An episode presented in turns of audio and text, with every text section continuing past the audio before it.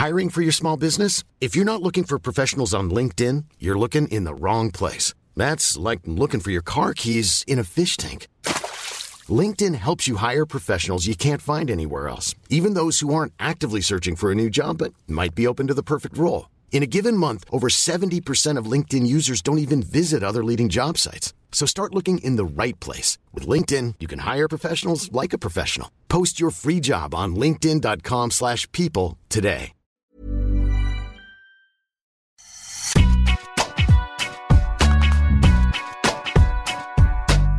Bonjour à toutes et à tous et bienvenue dans Deep Impact avec le déstructuré Arnaud Di Pasquale. Comment ça va Arnaud? Tu, tu m'as fait peur dans cette entrée en matière, mon Dieu. Salut Antoine. Et On parle de déstructuration parce que si vous nous écoutez, vous ne le voyez pas, mais il a une coupe de cheveux un peu déstructurée. Euh, une émission dans laquelle, bien sûr, on va revenir sur le Masters, le titre de Sacha Zverev, mais pas que. C'est parti donc pour le warm-up, le sommaire de l'émission avec, dans la première manche, le retour donc sur le titre du champion allemand Sacha Zverev qui a remporté pour la deuxième fois de sa carrière le, euh, le tournoi du Masters. Et puis un gros deuxième set avec une invitée exceptionnelle en la personne de Diane Paris qui a remporté son premier tournoi sur le circuit WTA. C'est parti donc pour Deep Impact. Et le titre de Sacha Zverev, c'est son sixième titre de la saison. Euh, il faut rappeler qu'il a quand même battu sur le chemin de ce titre le numéro 1 et les numéros 2 mondiaux. Euh, 59 victoires en simple cette saison. Une, euh, bien sûr, on a parlé de, son titre aux Jeux Olympiques, mais une saison hors norme pour Sacha Zverev. Euh, j'ai envie de, voilà, de lancer euh, tout de suite euh, le débat de, de, de, ce set avec Arnaud. Sacha Zverev a dit après son titre euh, qu'il allait, voilà, son prochain objectif, clairement, c'est de remporter un tournoi du Grand Chelem. clairement, où est-ce qu'on le verrait s'imposer, Sacha Zverev, dès la saison 2022 D'accord, tu commences comme tout ça. Tout de suite. Open d'Australie, Roland Garros. Oui. Euh... Mais attends, moi, moi, moi je, je, lui vois, enfin, je, je, lui vois en tout cas de moins en moins de limites et c'est peut-être peut-être mal, mal dit de cette manière parce qu'à la fin, euh, je trouve que l'année dernière, pas cette année, en début d'année, parce que je me projette déjà, mais il a, il a déjà très bien commencé parce qu'il perd en quart de finale à l'Open d'Australie contre Novak Djokovic ouais. en faisant 4-7 incroyables où il le bouscule vraiment, où tu sens quand même déjà les progrès, où tu sens alors c'est toujours euh, difficile parce que tu peux faire un bon tournoi, ça ne veut pas dire que tu vas être régulier, mais derrière en tout cas, c'était quand même annonciateur. Ouais. Et euh, au regard de ce qu'il a produit tout au long de l'année, avec une vraie progression, je trouve, avec une constance phénoménale, j'ai euh, le sentiment que dès l'Open d'Australie, il fait partie aujourd'hui avec, est-ce que Novak jouera ça, j'en sais rien, mais avec Djokovic et euh, Medvedev, sont les trois maintenant à vraiment candidaté pour la victoire ouais. en Grand Chelem, un peu plus que les autres. Et lui, à chaque fois, on disait, euh, bah, c'est plutôt Medvedev. Ok, euh, au Rolex Paris Masters, donc il craque physiquement, il est sur les rotules, il est mort contre Medvedev, il perd euh, en, en, en, craquant un peu, je trouve, physiquement plutôt et mentalement. Voilà, les deux sont souvent quand même liés. Mais le fait d'avoir euh, rebondi comme ça sur ce Masters, c'est quand même assez incroyable et ça montre à quel point il a progressé. C'est fou. Alors effectivement, en plus ces, ces, progrès ont été un petit peu cités, énumérés par Misha Zverev, qui est aussi consultant pour Eurosport, donc qui est revenu lors d'une interview. Ils se connaissent euh, un peu, ouais, sur le site. Maintenant, il le coach, il l'a coaché sur, ce, sur, ce, sur cette édition du, du Masters.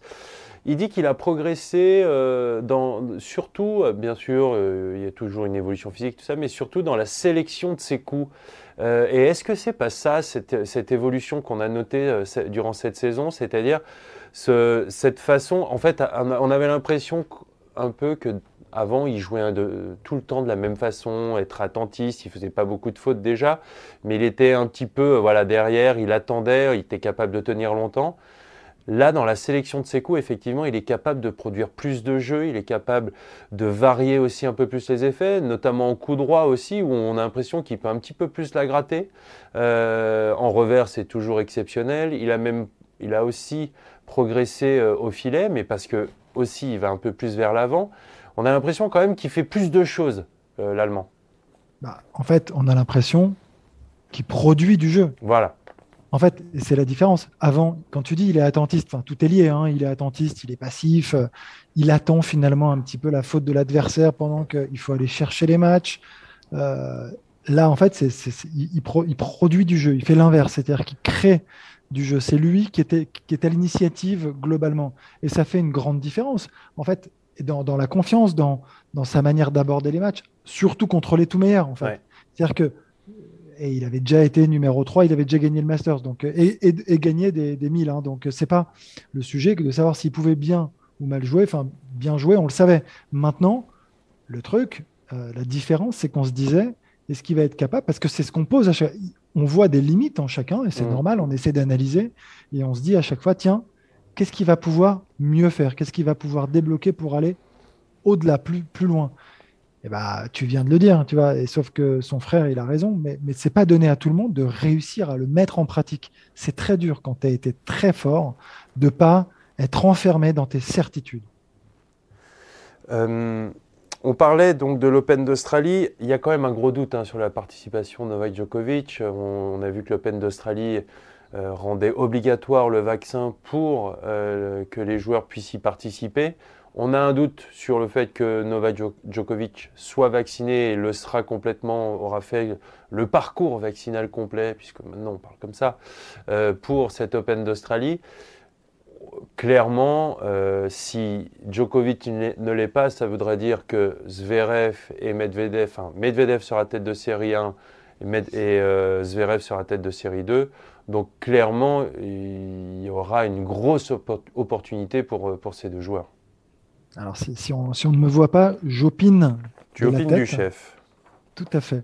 Donc, euh, bah oui, complètement. Parce bah que Roland Garros, on peut dire, euh, voilà, il y aura le retour de Rafa, on, il sera toujours là. À Wimbledon, mine de rien, bah, Djokovic euh, a quand même montré que ces dernières années, c'était plutôt lui le, favori.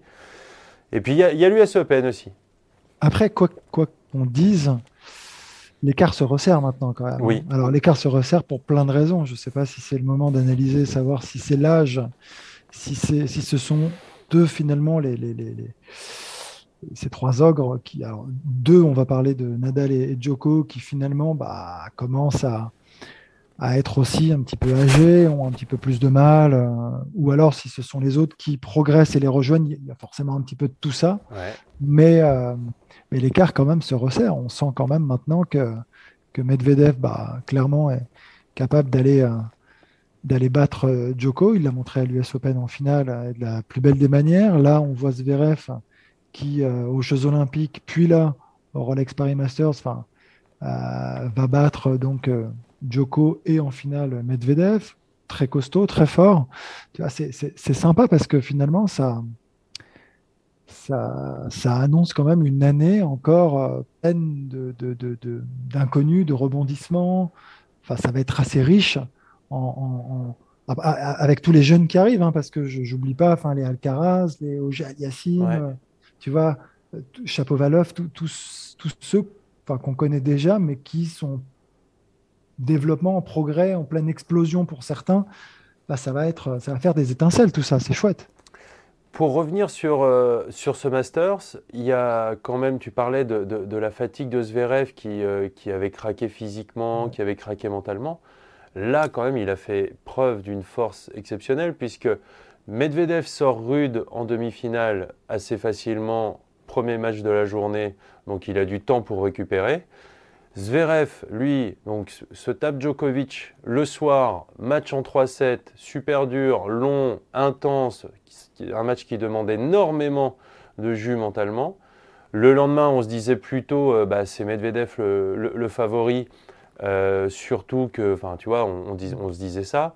Tu regardais euh, chez les bookmakers, Zverev était loin, loin, loin. Enfin, Medvedev était vraiment le favori pour, pour eux. Et là, ben, on a l'impression que Zverev a encore passé ce cap-là, c'est qu'il est capable de sortir un énorme match face à, à Novak Djokovic à le battre, à bah voilà, ne pas y laisser trop d'influx et faire la finale parfaite le lendemain contre Medvedev.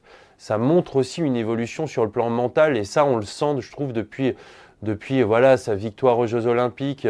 On sent vraiment qu'il est capable. on a envie de se dire que s'il tombe pas sur un, très très grand Djokovic en demi-finale de l'US Open, peut-être qu'il aurait encore pu accomplir de plus grandes choses cette saison. Ouais, ouais, non, mais tu as raison. Après, j'ai l'impression qu'on a tellement euh, attendu euh, Zverev très très haut. C'est-à-dire, quand je dis très haut, oui, remporter des Masters, remporter encore des grands chelems. Enfin, il l'a toujours pas fait, mais il y a cette attente qui est terrible. Et à un moment, le, costume, il est un peu grand. Il est grand ce costume. Il est dur. De... C'est dur de rentrer dedans. Et, euh, ça lui a pris un peu de temps, tout simplement, tu vois. Et puis, bah, tu as des Medvedev qu'on attendait peut-être moins, qui un peu finalement sont passés devant.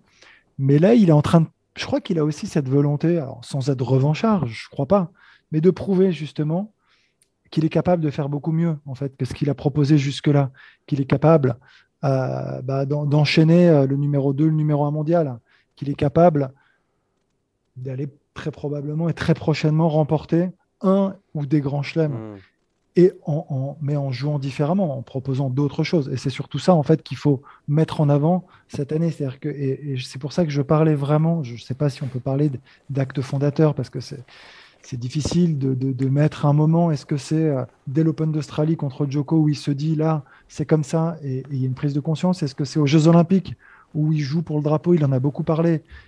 Il s'est senti pousser des ailes et il s'est passé littéralement quelque chose où quand il s'exprime, c'est sa plus belle victoire de loin euh, en termes d'émotion et dans la manière dont il a joué quand même les 7, 2 et 3 contre Djokovic, c'est pareil, c'est absolument stratosphérique. C'est-à-dire qu'il y a quand même eu des moments, et à côté de ça, il est régulier, il gagne, il est plus fort. Mentalement, tu sais, tu as cet ascendant psychologique quand tu as la confiance. Et là, il l'a sur ses adversaires. En dehors du gazon, sur toutes les autres surfaces, sur toutes les autres tournées, il a été quand même excellent globalement.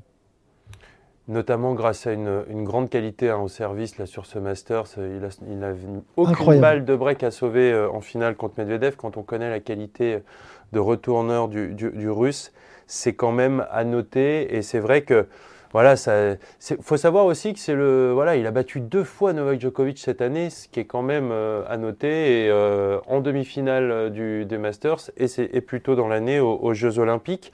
un Novak Djokovic qui, voilà, après son titre à Wimbledon, bah, disait clairement qu'il voulait aller chercher le Golden Slam. il n'a pas remporté les Jeux Olympiques, il n'a pas remporté l'US Open. Euh, il remporte le Rolex Paris Masters quand même, mais demi-finale au Masters. Si on est un peu taquin, est-ce qu'on a le droit de dire ou est-ce qu'on a le droit de poser la question Est-ce que Novak Djokovic a raté sa, fin de saison? Quelle deuxième partie de saison loupée? Oh là là Ah là là, c'était mauvais. C'était terrible. Hein, c'était mauvais. Écoute, euh, il est parti tellement fort. Ben, c'est que ça. C'est le truc, en fait, où tu sais, tu te dis, il y, a, la possibilité de battre tous les records, de faire des choses qui n'ont jamais été réalisées. Donc, on était tous à retenir notre souffle, à, l'encourager, à se dire avec un suspense incroyable sur cette US Open, c'était, enfin, sur les Jeux Olympiques dans un premier temps, et en plus, à chaque fois, enfin, en tout cas sur les Jeux, il y a un démarrage de, folie, en fait. C'est-à-dire qu'il joue un niveau où tu te dis, c'est impossible il est intouchable. Voilà. Tu, sens, tu le sentais insubmersible et en fait, il a fallu justement ce Zverev sur un nuage. Il, a vraiment fallu ça parce qu'il était dominateur, mais de la tête et des épaules contre tous ses adversaires. Il n'y avait, il y avait pas de match. Et là, tu sais pas trop ce qui s'est passé. Je pense que ça a été un coup très très dur pour lui. Ça, il a fallu quand même le digérer. Et qu'on le veuille ou pas, oui, il revient à l'US Open mais il passe à côté quand même du Golden Slam. Et le Golden Slam, je pense qu'au fond de lui, évidemment que la motivation, elle était immense pour aller le chercher. Et c'est un coup très dur. Il faut se remettre. La pression, elle est monumentale à ce moment-là à l'US Open. Et on le sent tout le poids, en fait, sur chacun de ces matchs. Contrairement à d'habitude, là, il y a quasiment sur chaque match un set de perdu. Parce que tu sens que waouh, il, a du mal, quoi. Tu sens la pression, la tension, la nervosité. Tu sens qu'il est à fleur de peau. Tu sens qu'autour de lui, on parle que de ça et, il doit, lui, il le sent. Et il arrive malgré ça, quand même, ce qui est quand même un exploit, en finale, avant de perdre en 3-7, ce qui est dingue, parce que là, c'est là où tu te dis, dernière marche, il va peut-être pouvoir se lâcher, passer à double tranchant, tu sais pas. Et puis, et puis c'est Medvedev qui fait le match parfait. Après, c'est aussi la difficulté quand tu es numéro un comme ça, depuis euh, autant d'années, septième hein, euh, cette année, c'est l'homme à battre. C'est-à-dire que tous ses adversaires sont quasiment pas loin de jouer leur meilleur niveau à chaque fois en étant outsider. Tu sais que tu peux, tous ses adversaires vont se lâcher et vont tout tenter. C'est dur. C'est un peu comme à l'époque euh, quand Roger dominait et que les mecs, euh, au bout d'un moment, quand ils sentaient qu'ils pouvaient aller chercher Roger, qu'ils avaient fait sauter ce, plafond de verre, une fois qu'ils avaient passé le, fait d'être impressionnés par Roger Federer, par ce qu'il incarne, par bien sûr le, style qu'il met, mais aussi euh, euh, on savait, euh, enfin les, joueurs savaient que si ils commençaient mal contre un Federer, ben, après ils prenaient la confiance et c'était très dur de, revenir. Ben là, pareil, ils ont commencé, ils ont réussi à, effriter le mur de, de, Novak Djokovic. Et maintenant, ils se disent que c'est possible, ils se disent qu'ils peuvent aller le chercher. Medvedev l'a fait. Zverev l'a fait. Je pense que Tsitsipas est pas loin de se dire bah oui, moi aussi je, je, peux, le, je peux aller le chercher euh, en Grand Chelem. Et, c'est vrai que ça va être un peu, euh, un peu nouveau pour, euh, pour Novak Djokovic à gérer parce que bah, les mecs maintenant ne sont plus aussi découragés qu'avant quand, ils, quand ils rentraient sur le court parce que certains joueurs ont montré qu'il c'était possible de le faire. Mm. Donc je pense qu'il va avoir à, faire avec ça Novak Djokovic dans les, allez, dans les prochains mois euh, de, la saison prochaine. En tout cas, ça va être très intéressant à, voir. Euh, c'était les Masters aussi chez les femmes et j'ai envie quand même de mentionner euh, bah, la victoire de Garbinier Muguruza. Voilà, parce que bah, toujours chez les femmes, c'est toujours cet ingrédient, cette surprise qui est possible. Et euh, voilà, il faut noter que bah, Garbiñe Muguruza, elle, gagne, elle revient et, euh, c'est beau. Euh, elle, a fait une très très, grande saison aussi. D'ailleurs, elle finit sur le, podium du circuit WTA sur, sur, cette fin de saison, puisque c'est Ashley Barty, Arina Sabalenka et Garbiñe Muguruza. Voilà pour ce premier set. On va pouvoir donc passer au deuxième set et le set des Français, mais en l'occurrence cette semaine, c'est le set d'une Française, Diane Paris, qui nous fait la, gentillesse et le bonheur d'être dans l'émission aujourd'hui. Salut Diane, comment vas-tu? Bah au top et toi? Écoute, ça va très très bien. Euh, je vais dire quand même que Diane Paris a remporté son premier titre WTA à Montevideo. Elle a battu en finale Pana Udvardi 6-3, 6-2. C'est l'unique titre d'une Française cette saison, il faut quand même le, rappeler, le mentionner. Euh, tu es 115e joueuse mondiale cette semaine à 19 ans. Euh, déjà, première question, comment tu te sens aujourd'hui? euh, bah, super bien, super heureuse. Euh, bien évidemment, super contente euh, d'avoir remporté ce titre-là. Et puis, bah, contente de, rentrer à Paris pour pouvoir le, en profiter un peu avec ma famille. tu as remporté ce tournoi. Les deux semaines avant, tu as fait finale et demi-finale. comment tu expliques ce, niveau de jeu, est-ce que tu le sens, est-ce que tu sentais que tu jouais très bien avant cette tournée de, trois semaines en, Amérique du Sud? Euh, bah, on, avait, on avait pas mal travaillé euh, à Paris avant de partir. Bah, j'avais fait un, 25 000 à Séville avant pour, euh, pour garder le rythme des matchs avant de partir faire ma tournée en Amérique du Sud. Et puis je me sentais plutôt bien justement sur le 25 000 que j'ai gagné. Du coup, je suis partie en Amérique du Sud plutôt bien. Euh, prête à prête à, jouer des, bons matchs contre des très bonnes filles. Et euh, je me sentais plutôt bien sur le cours et dans mon jeu, donc euh, donc super contente des résultats à la fin. Arnaud, Antoine? À toi. Salut Diane, bravo. Dis-moi, tu joues beaucoup sur terre battue? Non J'ai l'impression. non, mais c'est une vraie volonté de ta part. C'est vrai qu'on n'est on est plus du tout dans la saison sur terre, mais tu es quand même allé chercher euh, des tournois donc euh, sur cette surface. C'est pour euh, le développement de ton jeu C'est parce que tu te sens mieux sur cette surface? Il y a des raisons particulières? Bah alors je me sens pas forcément mieux sur cette surface. Moi de base, ma surface favorite c'était plutôt le dur. après un junior, la plupart du temps, je vais quand même sur terre une bonne partie de l'année. donc forcément, je me suis mise à bien aimer cette surface. Après, c'est vrai que je suis passée super vite sur terre déjà en, début d'année. Et puis j'ai continué bah, jusqu'à jusqu'à maintenant, donc presque toute l'année. C'était un peu une volonté de, de, mon coach de vouloir jouer assez vite sur terre et, en plus à l'extérieur pour continuer à, progresser et à, me, et, à me renforcer dans mon jeu physiquement, forcément, parce qu'à l'extérieur et sur terre battue, en général, c'est des matchs un peu plus à la bataille. Donc, ouais, c'était vraiment pour continuer à, me développer, à progresser dans un peu tous les compartiments de mon jeu. D'ailleurs, il faut citer ton coach. Est-ce que tu peux dire à nos auditeurs avec qui tu travailles? Avec Gonzalo Lopez, euh, donc un entraîneur espagnol, mais qui travaille à la Fédération française maintenant. D'accord, très bien.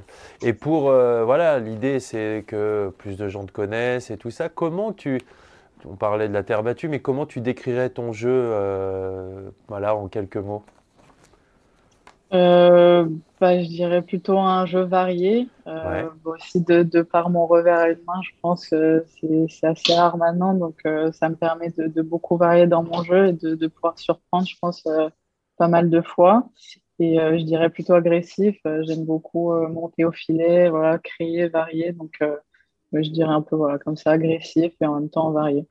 D'ailleurs, euh, Arnaud, après je te donne la main, euh, est-ce qu'on on a vu euh, au plus haut niveau que c'était une tendance, cette variation de jeu chez les femmes? Est-ce que toi aussi, tu le sens? Est-ce que tu, tu, as affaire à des adversaires qui ont des jeux beaucoup moins stéréotypés qu'on a pu avoir par le passé?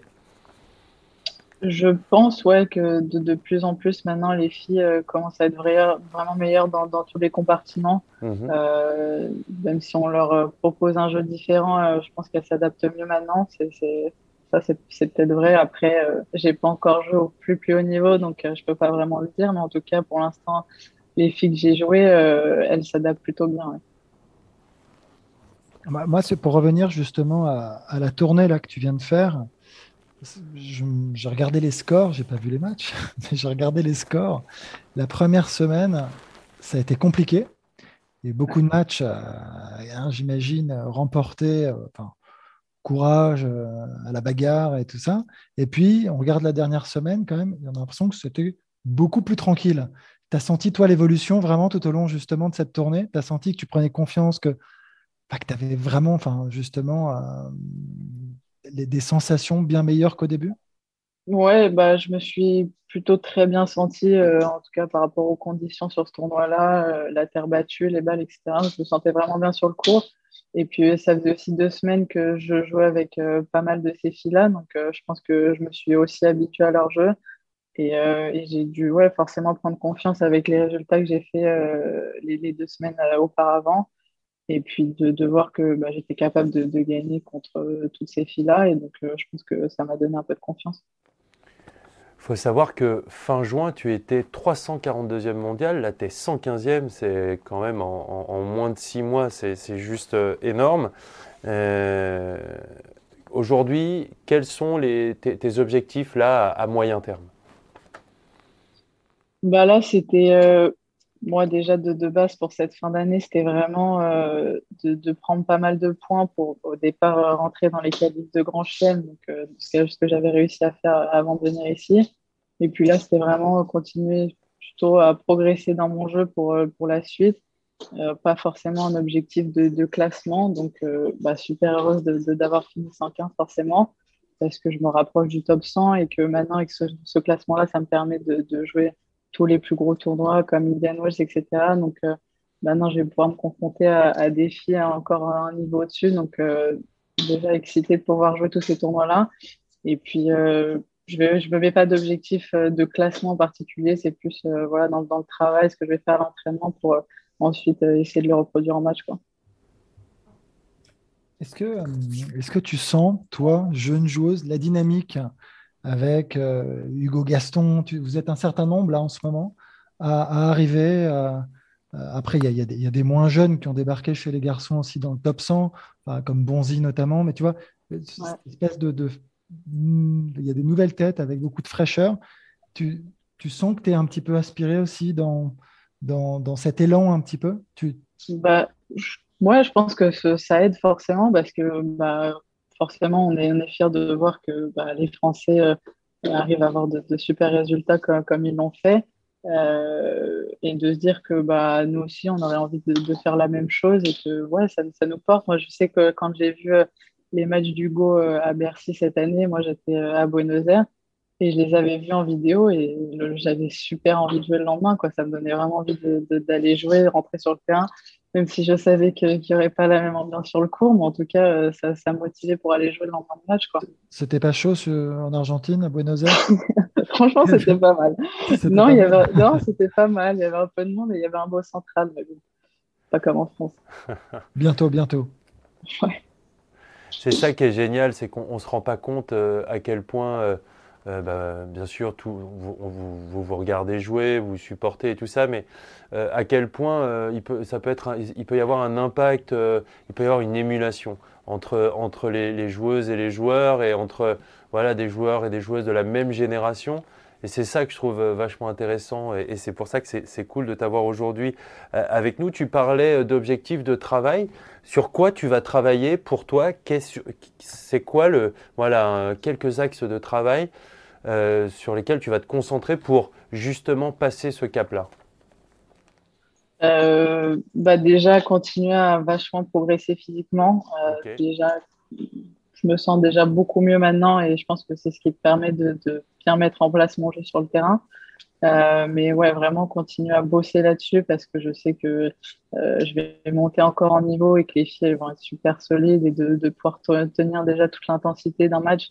Et puis après, derrière, dans la durée, euh, plus on gagne des matchs mhm. dans le tournoi. Et puis après, euh, continuer à vachement développer mon jeu, tous les compartiments de mon jeu, continuer à, vachement bosser mon jeu vers l'avant, mais, euh, mais être bien solide avant, avoir une bonne base du fond pour pouvoir ensuite développer mon jeu vers l'avant. Donc, je pense un peu tous les compartiments et bien physiquement. Tu as, été inspiré, toi, par des joueuses ou des joueurs en particulier? Bah après, euh, moi maintenant j'ai regardé pas mal de vidéos pour le revers à une main, Justine Hénin, d'Amélie, etc. Mais moi j'ai pas vu de, de match en vrai d'elle, euh, juste en vidéo euh, pour m'inspirer un petit peu.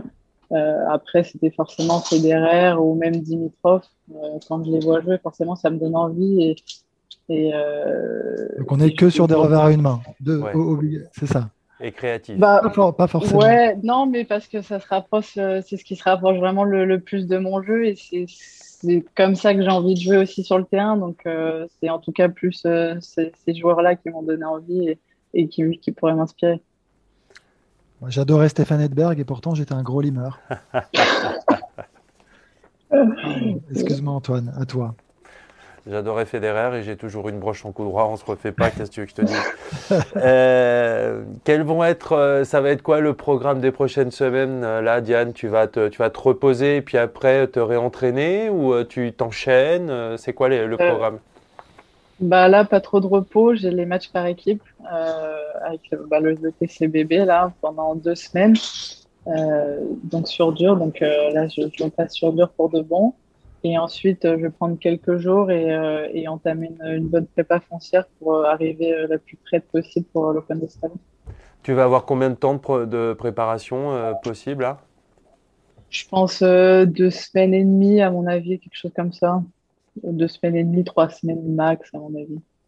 Ouais, il faut se rendre compte, hein, avant les, les, prépas foncières étaient beaucoup plus longues, mais bien sûr, le, le Covid a, a, chamboulé un peu tout le, tout le programme. Et Enfin voilà, tu rentres d'une grosse tournée où tu as énormément joué euh, en Amérique du Sud, euh, sur terre battue, au soleil. Là, les, jours qui arrivent, tu vas être dans le froid, au TCBB, ça va être un peu différent, même si je crois que c'est un peu chauffé maintenant. Mais voilà, je l'ai bien senti. Voilà, mais euh, en tout cas, bah, je, pousse ceux qui nous écoutent à aller voir les matchs par équipe. S'ils sont à Paris, c'est un bonheur de pouvoir voir bah, jouer des, des, joueuses comme Diane. Euh, Deep, est-ce que tu as quelque chose à rajouter? Euh, Ouais, j'aimerais rajouter qu'elle est vraiment très sympa, Diane. Et que, non, mais, et qu'elle a un super tennis et que c'est sympa comme tout. Moi, je trouve que voilà, je, ça, ça, donne envie de te voir aller très, très, très loin, tout simplement. Voilà, je le pense. Merci. en tout cas, on va, on va suivre avec grand intérêt bah, la suite de cette progression. on, te, on, te, souhaite que, que, du bonheur pour la suite. Diane, merci beaucoup d'avoir accepté notre invitation dans Deep Impact. Tu nous as dit ton programme est assez chargé, donc nous l'apprécions à sa juste valeur. Donc à très bientôt. Ben, merci à vous de m'avoir invité. C'est un plaisir. Merci Diane. Salut Diane. Bon, en tout cas, c'était bien cool d'avoir Diane dans l'émission. Euh, on va continuer avec les Français. Je n'ai pas cité Pierre Hugerbert, Nicolas Mahut. Euh, leur deuxième titre au Masters, euh, cette fois, c'était à Turin, bien sûr.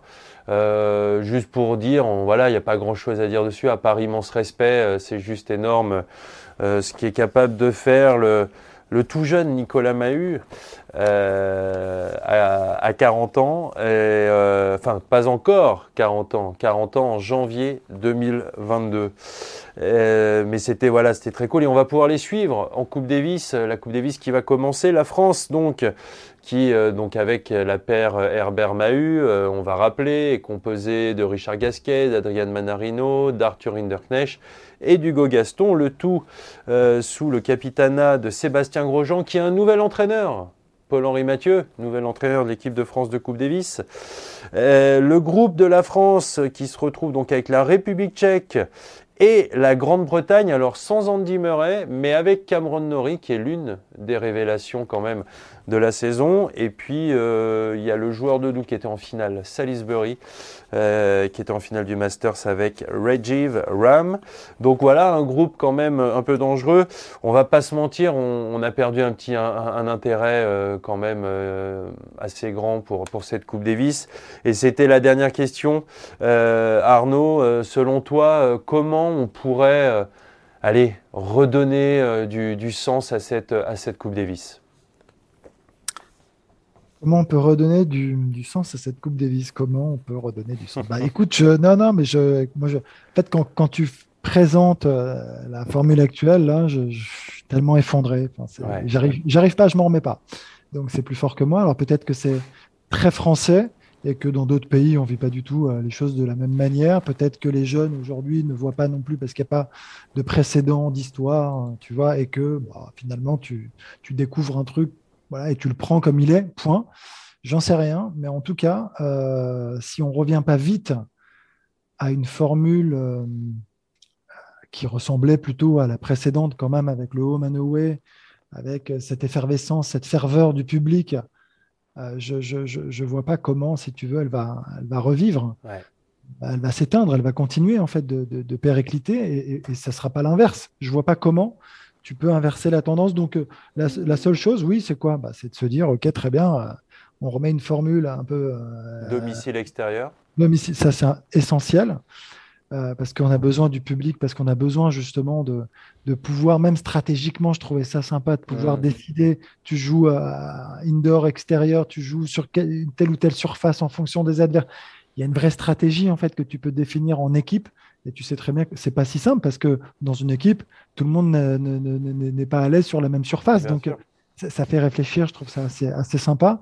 Et puis après, surtout, ce qui a euh, fait défaut, je crois, à l'ancienne Coupe Davis, c'était la récurrence, le fait que ce soit annuel. Euh, donc, euh, il fallait créer de la rareté. C'était peut-être la mettre tous les deux ans ou même l'espacer encore un peu plus. Mmh, Pourquoi mmh. pas J'en sais rien. Mais en tout cas, pour essayer de la, soigner, c'est ce qu'il aurait fallu faire. Là, on l'a pas soigné, on l'a, on l'a abattu.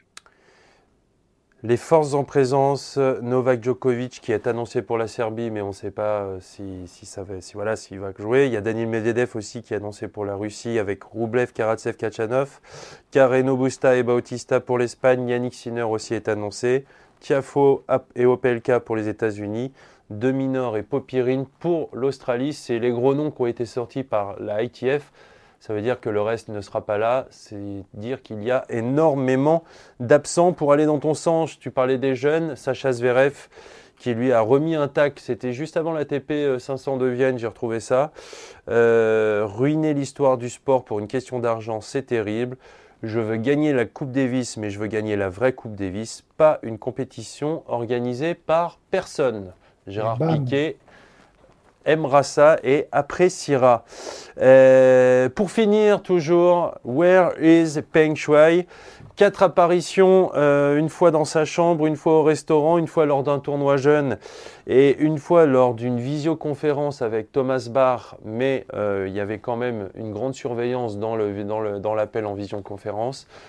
Le monde du tennis voilà, a pris la, juste mesure, le monde du sport en général a pris la juste mesure de, ce problème-là. Bien sûr, on, se, on, se, joint humblement à, tout ce mouvement-là et, et on attend des, réponses, euh, tout ça, et on espère euh, pouvoir voir Peng Shuai euh, libre et parler librement. Et, on rappelle qu'elle avait voilà, accusé sur un réseau social chinois un ancien, voilà, un haut dignitaire de la République populaire de Chine pour des, elle avait dénoncé des agressions sexuelles.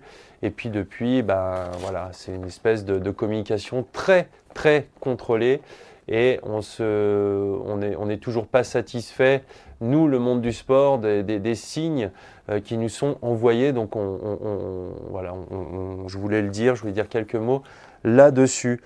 Merci Arnaud pour euh, cette belle émission. Encore une fois, c'était un plaisir. Vous pouvez bien sûr tous nous retrouver euh, sur les plateformes. tous les épisodes, vous pouvez les retrouver sur les plateformes d'écoute de podcast et puis sur le site d'eurosport.fr. Je remercie Sébastien Petit à la réalisation de cette émission. Et puis nous, Arnaud, on se dit à la semaine prochaine. Même lieu, même heure. Salut tout le monde. Ciao, ciao.